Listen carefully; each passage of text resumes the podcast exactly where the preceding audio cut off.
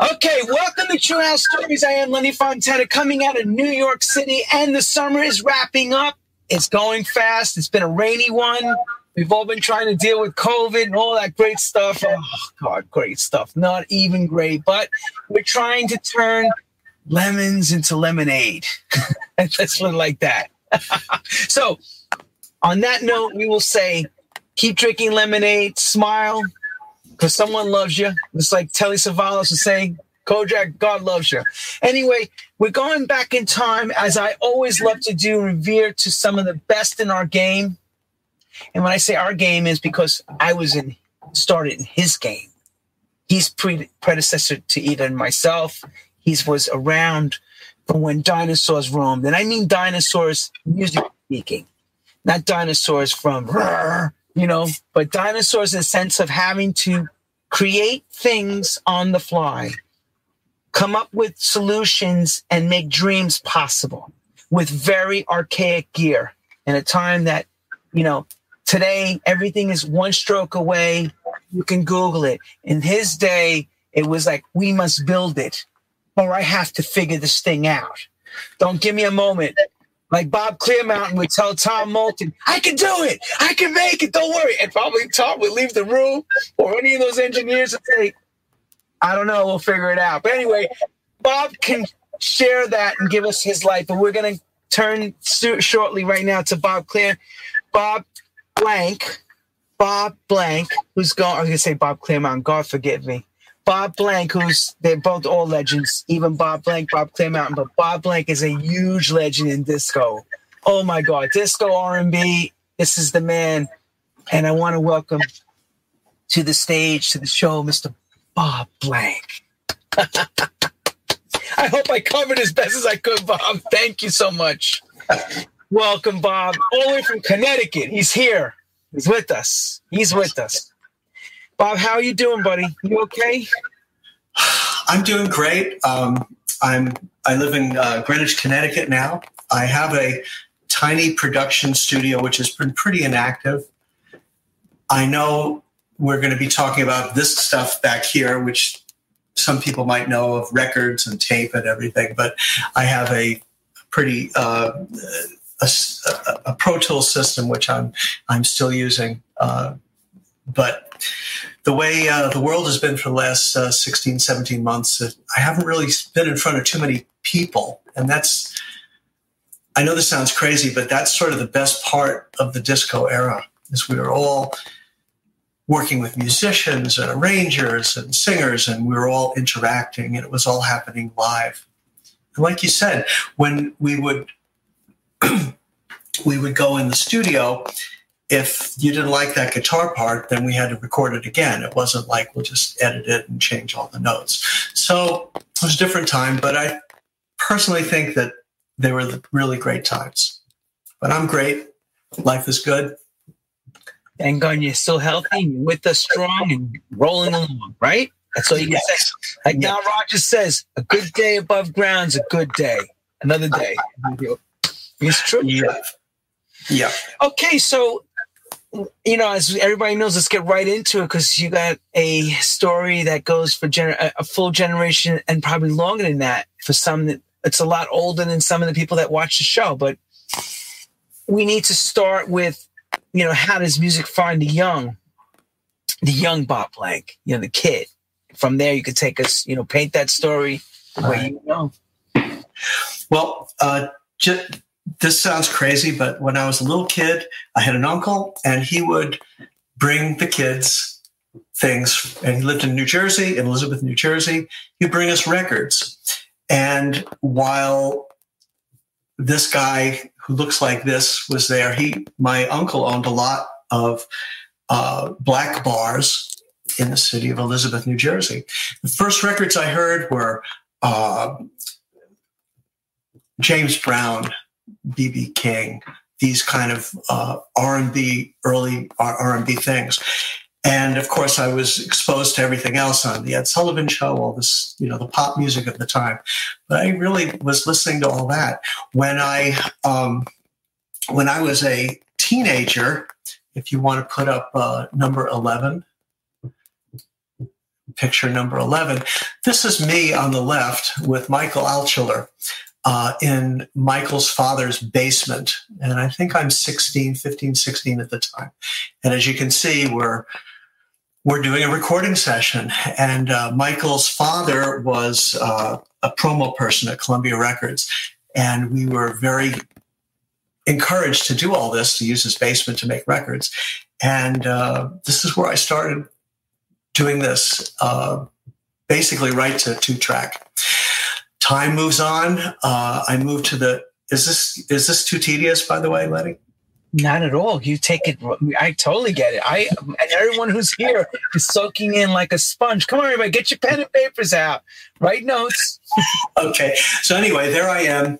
Um, Woodstock happens. I'm 18. I move to the Southwest, um, and I start. Uh, I, at the time, I was uh, a guitarist, and I started playing in bands in the Southwest and uh, performing. Uh, in backup, we backed up people um, like Bo Diddley, people who came through town, and uh, I started understanding music. I was I produced uh, a band out there called Fast Eddie, and we tried to make records.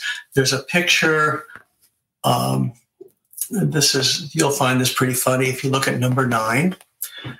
So this is this is that this is me in the in 1970, uh, ready to ready to hit New York as a guitarist, and uh, that's was that, your, was that your like your Eric Clapton Derek and the Dominos look at the time? Cream? Yeah, yeah, yeah, Hippies didn't really uh, have much going style wise, so this was me. so anyway, I moved to New York and um, I'm living in the Kenmore Hotel, which was a flop house on 23rd Street, and walking around town with my guitar. and uh, I got a job my first professional job was a place called Sanders Recording Studio. Sanders Recording Studio was, if you remember New York from those days, 48th Street was called Music Row. Across, we were across the street from Manny's. Upstairs uh, and downstairs down the block was Sam Ash. All these music stores. And we had a little studio on the second floor, uh, walk up, and I was the engineer. And uh, in fact, that's where, where I met Richie Ash, who is now billionaire, I guess, but he had a band and we all recorded and did all this stuff. So we were in, in uh, Sanders recording studio and I was working with people like Tiny Tim and uh, artists like that. Make a long story short, there I am. I'm going, I, I can do this. I can do this. Finally, I get a job as a as a session player. I, I go in, it's for a commercial. So I walk in with my guitar, and this is relevant to the disco era. So I go, I go in there and I'm, I'm walking in. I got this. I got this. What can it be? It's 30 seconds or, or 60 seconds. It's only 12 bars. I sit down.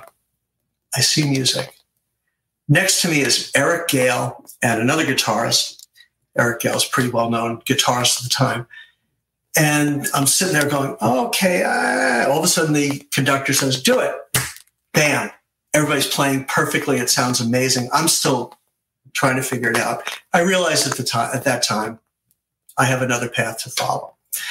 I wind up getting a job at a place called Delta Recording Studio, which at the time was an eight track studio in the Palace Theater building, Palace Theater uh, on 47th Street and and, uh, and Broadway, and Palace is still there. So this and the, story accelerates from here. Here's a if you look at uh, picture number twelve. So this is me in uh, in the early '70s. I'm sitting at a little console and I'm filling out an invoice, I guess. But uh, another picture from that time. So let's see if I can. So stop. Can I can I stop you? Can you yeah. tell us which console that is that you're writing on? Is that, is that MCI? Who is that console? You know, this is um, a, a, this is a company called Audio and Designs, and at the time, this console was made. It was they were all custom. You want to hear the specs of the console? It was a it had uh, eight outs, and uh, there were I think the twenty faders uh, different than the consoles that are made today, which are one and a half inch wide faders. I'm sorry to get so technical, which if you put out your hands, you can, if you stretch out 10 hands, 10 fingers on your hand, you can reach a bunch of faders. This thing was a little too wide for that, and they soon abandoned this two and a half inch spacing.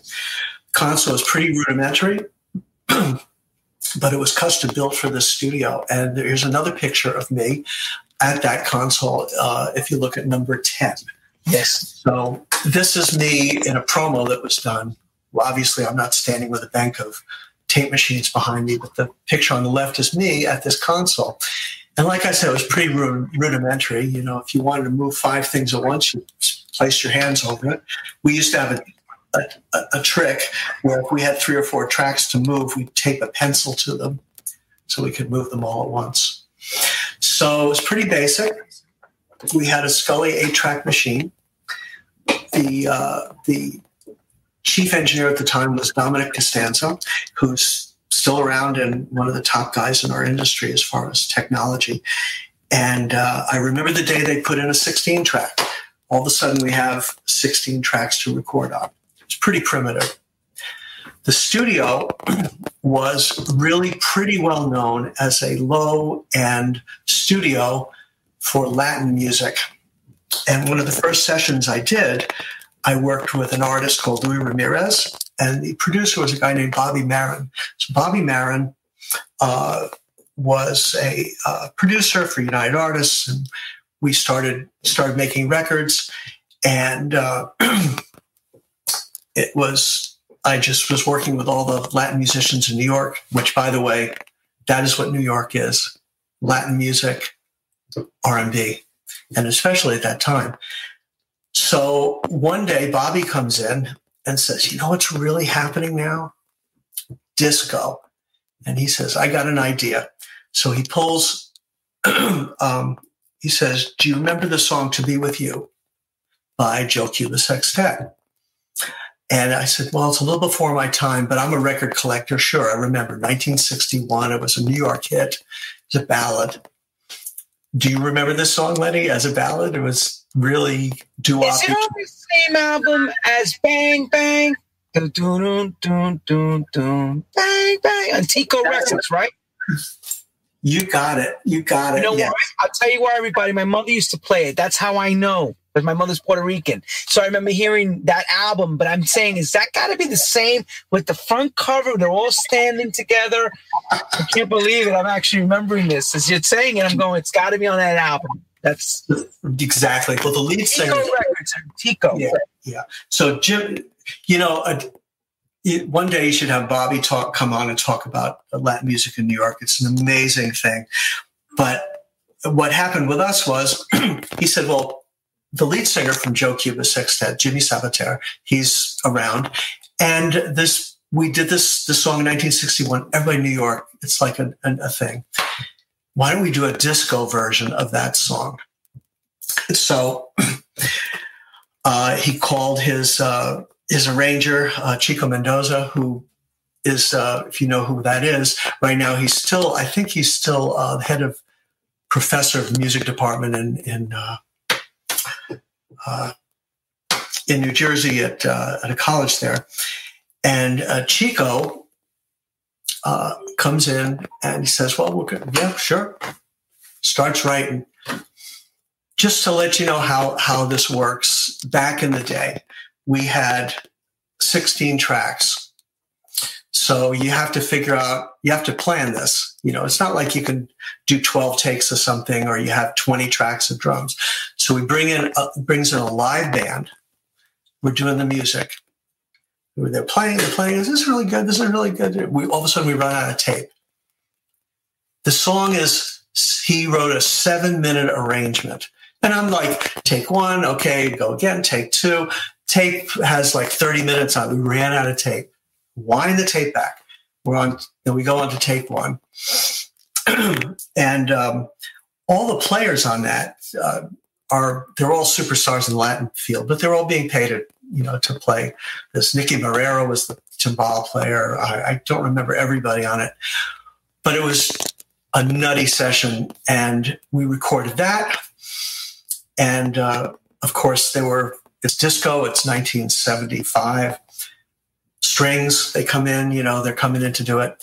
Uh, oh, a, Gretchen Studer came in and sang all the backgrounds. Jimmy came and sang his part. Um, it, we pulled it together. And that was one of the first disco records of that era in the New York scene. Can I ask you a technical question? Yeah.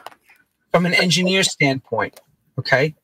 You have 16 tracks. That means you have a whole bunch of microphones. You mic up the drums, you have your bass, and you're tracking. How many tracks were being used for your drums on your tape?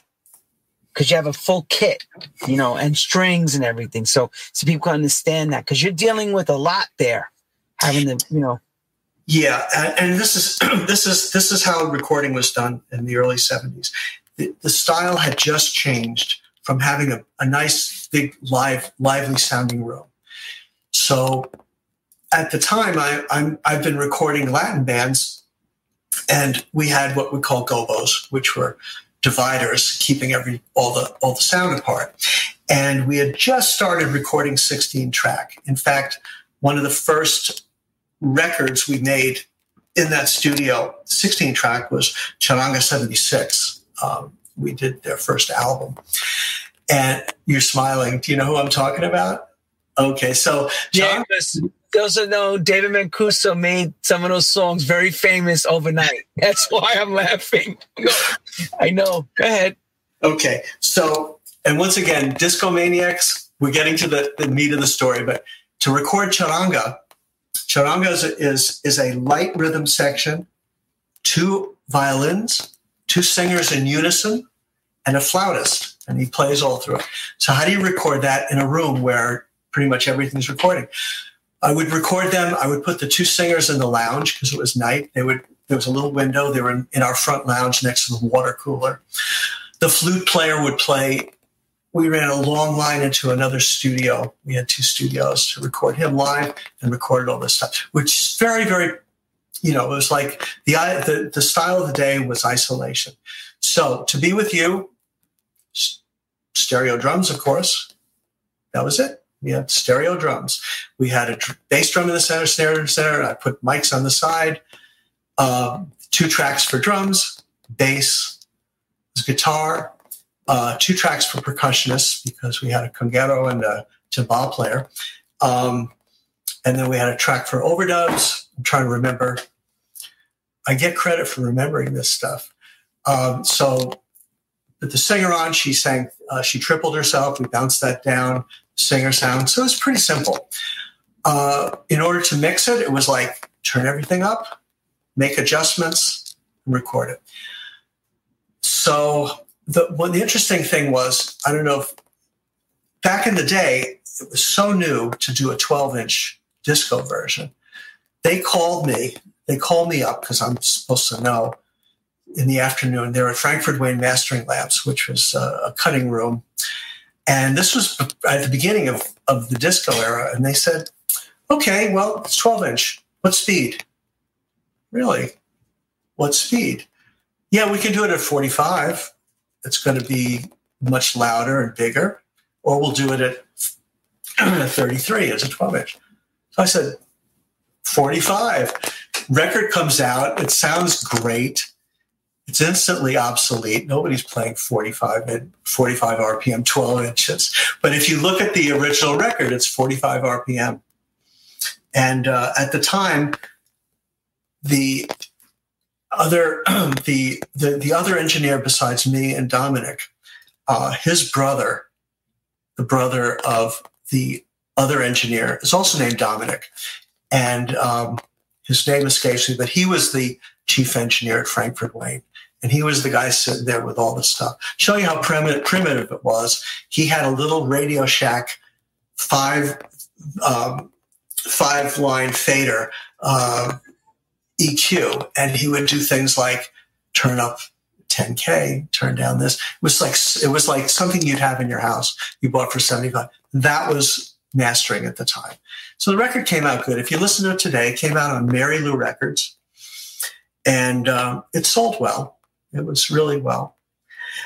So there I am. I did this. That was when I first met John Morales, by the way. John uh, came in. He was hanging out. He knew all the guys and he was advising us on how to mix the record. Amazingly enough, after that session, he immediately moved to the background. And if you know John's story, he was involved in millions of recording sessions. He would literally show up at the end, three in the morning, to sit there. All right, let me know. Let me know. Okay, you guys done? And he'd jump on the console and make a mix. That's how. That's where all his mixes came from. But at the at the time, he was like, "Yeah, yeah, could be more of this and that." The uh, the drummer of the uh, the drummer for this was Mickey Sevilla, who eventually turned wound up with the Savannah Band, and they were friends. And so, anyway, the record comes out, and we're thinking we're hot stuff. I don't know if I can use the S word on this. We were pretty hot. And so I'm starting to realize that I could do some cool things. So I went into the office and I said, you know, um, I'd like to make record more records. And the, the owner at the time, they were making a lot of money on industrial things and things like that. And while we all loved Latin music, uh, he wasn't he didn't see a future for the studio doing a lot of music. We could make as much money during per hour recording one announcer doing a commercial. So this is what you do when you're 22. You say, "Too bad. I'm gonna I'll I'm to open my own studio. I'm to do all this stuff. Um, I want. I was night um, working. So I'm working nine to five at the studio. At night, I would go out to a studio in uh, Jersey City, owned by a guy named Les Lido, which the studio. I don't know if uh, it's pretty infamous. He wrote a song of called "Cotton Candy." He won a Grammy for it, as uh, uh he wrote for um, uh, Al Hirt was the follow up to Java. And he's a, he's a songwriter. I can't remember the other things. He was uh, barely four feet tall, uh, crazy. He was crazy guy. He had this little studio, and we were in there. He had what was called a 12 track, 12 track one inch. So at night, I'd be working with these guys. He shows me in the back room. He says, "You know, maybe you should maybe you should buy this console." On this side is an empty console and a pile of parts. I'm an idiot. I said, okay, great, I'll buy it. I bought the parts. I paid it off in studio time. it was Fairchild faders and, and, stuff. And I just thought, okay, great. This will be great. I'll, I'll, I'll build a console out of it. So I literally by hand wired it connected it up. A friend of mine and I built op amps, and we opened a loft studio um, in uh, Chelsea. And uh, I think I have a I don't have a picture of that console, but if you put up, um, so anyway, there I am. We put in this console. Um, I have a three track machine. I turn it into four track. I start doing demos and stuff uh, wind up wind up meeting a couple of guys from that studio, musicians. They said, "We'll back you if we open the studio." Now I'm living in the back of Main Street Blank Tape Studio A in a in a loft building. So 8 a.m. all the people come into the loft. They're all running the sewing machines and, and everything. I'm waking up. I got a recording studio. So picture 13, please. So this is me this is a little later. Behind me is our four track Ampex. And Lenny, you know what that means, a four, tra- a four tracks. Well, I wanted to know how you, did you change the heads? Did, did you get, who did the head assembly to change it to a four track? Because that's something you can't make unless you built, unless, you, unless you're a genius. I'm curious to see how you did this. At the time, you could buy three track machines really cheap because they were three track. And in order to use them. I mean, it was a very primitive Sel-Sync, which is the way you synchronize the tracks, was a switch, toggle switch on it, made a big pop when you used it. and what there was a big business on guys who would take uh, the, the, the assembly, you take it off, unscrew it, send it to them, and they put new heads in. So Then I had to buy a fourth electronics and put it in. Now, at the time, I considered myself fairly handy, and I did all this stuff myself. Um, but at the time, wait, wait, hang on, Bob. Check out your telephone. Look, the phone next to this with a real a landline phone. Everyone, no cell phones yet. yeah, I'm going to tell you a couple of odd things about this picture too. First of all, look at look at my hair. Second of all, next to me is our two track. That's a two track tape machine. Uh, see the little if you if you look at it up close, there's a little knob where the heads are, and when you rewound and, and fast forward to the tape, you had to manually pull that open. Otherwise, you'd blow your speakers out because it was so simple that it didn't have anything to lift the tape when you rewound. Oh wow! Uh, yeah, it was really crazy. To the left of that is our 16 track. We had purchased a 16 track. I'll, that's a story I'll tell in a minute. On top of it, this is later in the time than than uh, in the story, but on top of it is a mono Dolby A processor.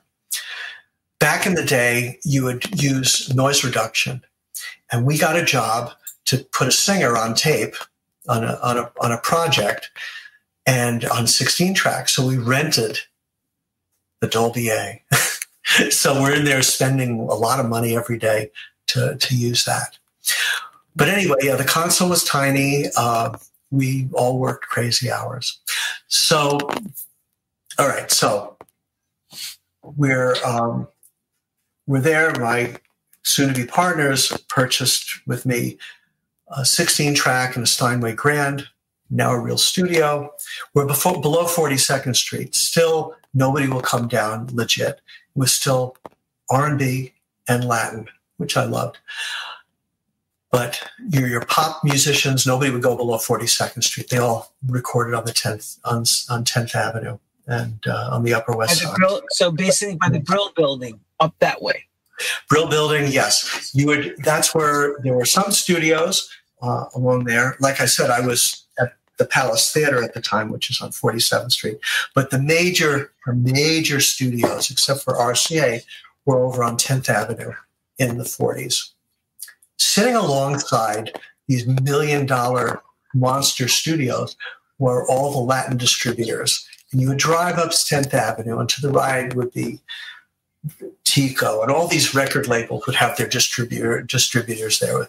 Latin music was really backseat, you know, out of the trunk. Here's your records. Give me some money. So anyway, um, put in the 16 track and um, started going. I'll never forget the day that we were working at a, a band called Malo. We did Malo's album, and I'm there, and guy calls up says, "Well, we're ready. We're ready to come down and convert your machine to 24 track." I'm thinking, cool. So we tell the, the guys, there's a couple of guys that go out for lunch. Here's 20 bucks, pay for lunch. Two days later, the machine has been converted. It's a big joke, you know. It's like, oh, it just everything plugs in. Well, it doesn't really work like that. So we when we got 20 to be 24 track, we were able to attract uh, more and more intense clientele. Am I? Is everybody's brain exploded by now? Okay, so they're all they're all intensely listening. No, no, no. You understand something, Bob. Unless you explain this clearly, this doesn't exist to most people. They don't understand. You're doing a great job. Please keep going. Okay. So, if you put up number three, this is uh, the, the, record label that that followed me to my new studio. This is a a, a, a pseudo gold record for Soy by Charanga 76. And uh, we mixed it. It was on our 16 track and did the whole thing. We were so proud of this. This is our first, my first gold record, even though if you notice, it's not an RIAA record. Most of the record labels in the disco era did not report accurate sales. Because if you report you have half a million dollars in sales, you've got to pay taxes on it. Don't miss the rest of this wonderful interview. Search for part two on the internet and listen to the rest of the story.